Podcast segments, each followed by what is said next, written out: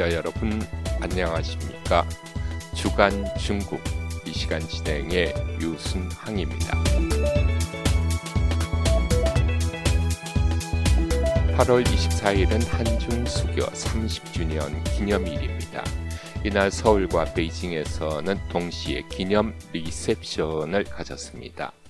주한 중국 대사관이 서울에서 주관한 행사에는 박진 외교부 장관이 주빈으로 참석해 윤 대통령의 축하 서한을 대독했습니다.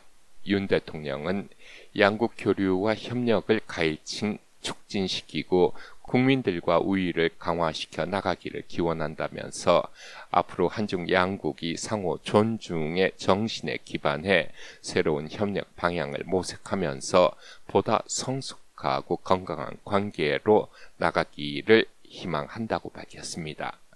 윤 대통령은 트위터를 통해 한중 수교 30주년을 축하한다면서 앞으로도 한중 관계가 한층 성숙하고 건강하게 발전해 나가기를 바란다라는 메시지도 남겼습니다.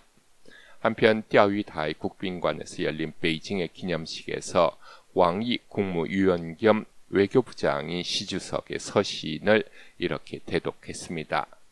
나는 한중 관계 발전을 고도로 중요시한다. 중한 양국은 좋은 이웃, 좋은 친구, 좋은 동반자가 되어야 한다고 말했습니다. 그는 윤 대통령님과 전략적 의사소통을 강화하고 수교 30주년을 새 출발점으로 양국 관계에 더 아름다운 미래를 열고 양국과 양국 국민에게 더 많은 행복을 가져다 주고자 한다고 말했습니다. 한중 양국은 1992년 수교 당시 64억 달러이던 교역량이 2021년 3천억 달러를 넘어 47배로 급성장했습니다. 지난해 중국은 한국의 1위 교역 대상국으로 한해 무역 흑자의 80%가 중국과의 무역에서 나오고 있습니다.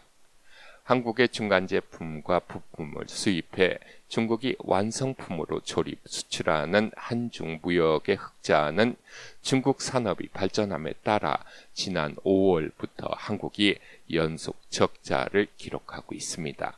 전문가들은 그동안 보완 관계였던 한중 양국의 산업 구조가 이제는 경쟁 관계로 진입했다고 보고 있습니다. 주간 중국 기본 주에는 서로가 서로를 싫어하는 중국과 한국의 젊은이들, 미국 군함의 대만 해협 통과와 가뭄으로 전기 공급을 제한하는 중국 스촨 지역의 이야기 등을 전해드리겠습니다.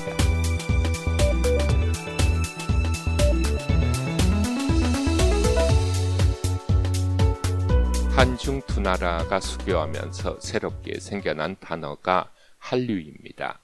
원래부터 있었던 단어이지만 이 한류는 한국 드라마를 뜻하는 한쥐와 한국 스타를 뜻하는 한싱, 르이싱이라는 단어들과 함께 중국에서 꼽히면서 한국과 한국인의 위상을 한 단계 위로 격상시켰습니다. 한국 드라마 별에서 온 그대와 태양의 후예가 중국에서 인기를 끌고 한국 연예인들이 중국 TV 화면을 장악하고 있던 2015년 즈음에 박근혜 당시 한국 대통령이 베이징을 방문해 천안문 막루에 올라 중국 전승절 열병식의 귀빈으로 참석하면서 한중 관계의 우호적인 분위기는 절정에 달하게 됩니다. 2016년 사드가 한국 성주에 설치되는 것이 결정되고 이에 대한 보복 조치로 한한령이 실시되면서 이 우호 분위기는 급전 직화하게 됩니다. 그로부터 6년이라는 세월이 지났지만 양국의 우호 관계는 회복되지 못하고 대신 서로가 서로를 싫어하는 관계로 발전하고 있습니다. 최근 한국 리서치가 실시한 조사에 의하면 MZ세대로 불려지는 한국의 젊은이들이 중국에 대해 느껴지는 호감도가 12.8도로 이는 북한과 일본에 대한 25.2도와 26.0도보다 훨씬 더 낮은 수치입니다.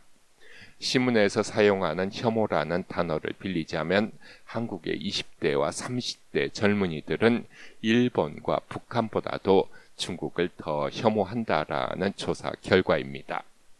수교 후 30년 동안 한중 양국은 중국의 동북 공정으로 인한 역사 문제, 한복과 김치 등 종주국의 논쟁, 쇼트트랙이 이야기한 반직쟁이 등이 이런 혐오감을 가중시켰다고 봅니다.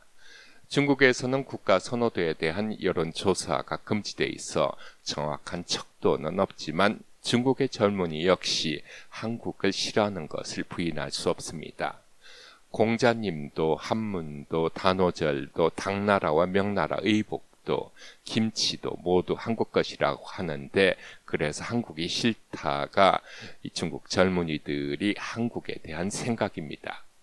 위에서 열거한 양국의 젊은이들의 주장에는 논쟁의 여지가 있는 부분이 있고 한두 명의 학자가 펴낸 이단 학설도 포함되어 있습니다. 사실 한국과 중국은 지난 수천 년 동안 같은 문화를 공유했던 나라로 음력이라는 달력을 같이 쓰고 설날과 단오, 추석을 같이 지냈던 사람들로 원래는 서로를 혐오할 이유가 없습니다.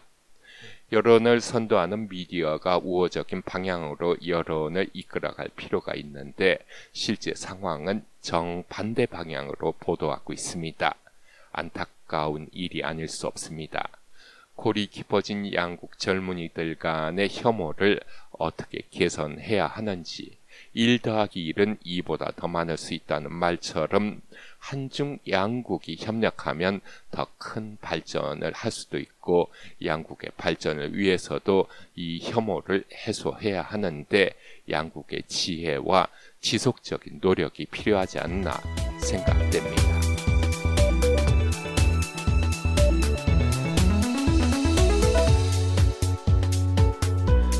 칠함대가 28일 트위터를 통해 챈슬러스 빌과 엔티넘 등 미 해군 미사일 순항함 두 척이 국제법에 따라 공해상의 항행과 상공 비행의 자유가 적용되는 대만 해협을 통과하고 있다고 밝혔습니다.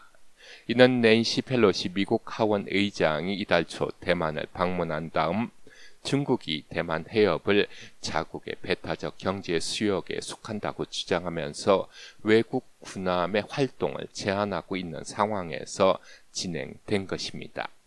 칠함대는 트위터 메시지에서 미군은 국제법이 허용하는 한 어디서든지 비행하고 항해하며 작전한다라고 말했고 중국 외교부는 지역 평화와 안정을 고의적으로 파괴하는 일이라고 강력하게 비판했습니다. 여러분께서는 지금 RFA 자유아시아 방송에서 전해드리는 주간 중국을 듣고 계십니다. 중국의 스촨의 한문을 뜻풀이하면 네개 하천이라는 뜻으로 스촨은 수자원이 풍부해 전력의 80%를 수력 발전으로 얻고 있습니다. 스촨에는 실제로 6개의 큰 강이 성내를 지나고 있어 물 걱정이 없고 전기 요금이 저렴하기로 유명한 곳입니다.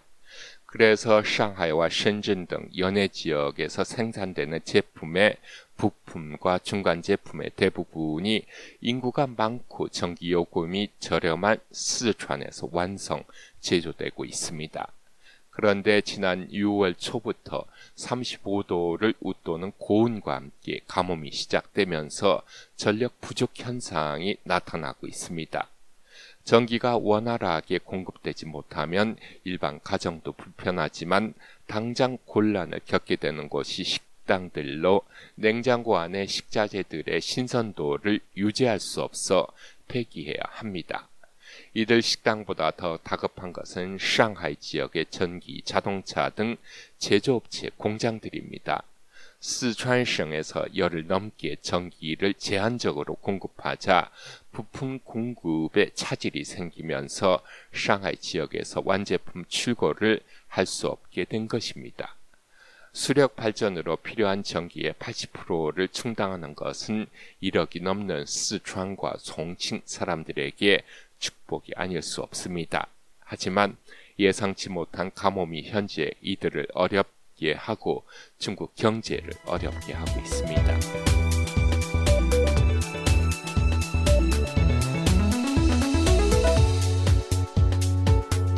중국어를 사용하고 PC를 다룰 줄 알면 경험이 없어도 매달 2,500달러를 벌 수 있다는 이 달콤한 유혹에 속아 많은 대만 젊은이들이 캄보디아로 해외 취업을 떠납니다. 이들이 도착한 곳은 미얀마와 태국 접경 지역의 KK 단지라는 곳으로 겉으로 보기에는 평범한 아파트 단지와 같지만 실상은 인신매매 사기단이 카렌족 군벌과 결탁해 운영하는 사기단 소굴입니다. 4미터 높이의 담장으로 둘러싸인 단지 외곽은 무장한 카렌족들이 지키고 있어 탈출이 사실상 불가능하고 이들에게 주어진 업무는 대만인들을 대상으로 무작위로 이메일을 발송하거나 전화를 걸어 좋은 일자리가 있다면서 유인하는 것입니다. 매달 15에서 20명을 유인하라는 업무 할당량이 있어 채우지 못할 경우 몽둥이로 폭행을 당하는 등 가혹한 형벌을 받았다고 탈출한 자들이 그곳의 실상을 전합니다. 한 탈출자의 말입니다. 같이 들어보시겠습니다. 然后如果你没有达到的话，或者你业绩没有达标的话，就会有一点小处罚。 전화와 이메일을 사용할 수 있어 현지의 대만 대표부와 국내 총통부에 몰래 연락해 도움을 청했지만 그런 업무가 없다거나 혼자 알아서 처리하라는 답변을 들었다고 탈출자들이 전하고 있습니다. 뉴스가 보도되면서 발칵 뒤집어진 대만에 현재 경찰이 나서 40명을 구출했고 철저한 수사를 더 진행하겠다고 합니다. 대만 당국의 출국 기록을 보면 금년 1월에서 7월 사이에 8,600명의 대만인이 캄보디아로 여행을 떠났고 그중 5,000명이 돌아와 아직도 3,000명 정도가 캄보디아에 남아 있습니다. 전문가들은 이국 타양에서 이런 상황에 처할 경우 눈에 보이는 외국 대사관 아무 곳이나 들어가 보호를 요청할 수 있고 대사관은 이를 보호할 의무가 있다고 합니다. 같은 말씀을 다시 한번 전합니다. 서방국가 어느 대사관이든 들어가 보호를 요구할 수 있습니다. 주간 중국 이번 주 준비한 소식은 여기까지입니다. 다음 주에는 새로운 소식과 함께 다시 찾아뵙겠습니다. 지금까지 진행해 유순항이었습니다.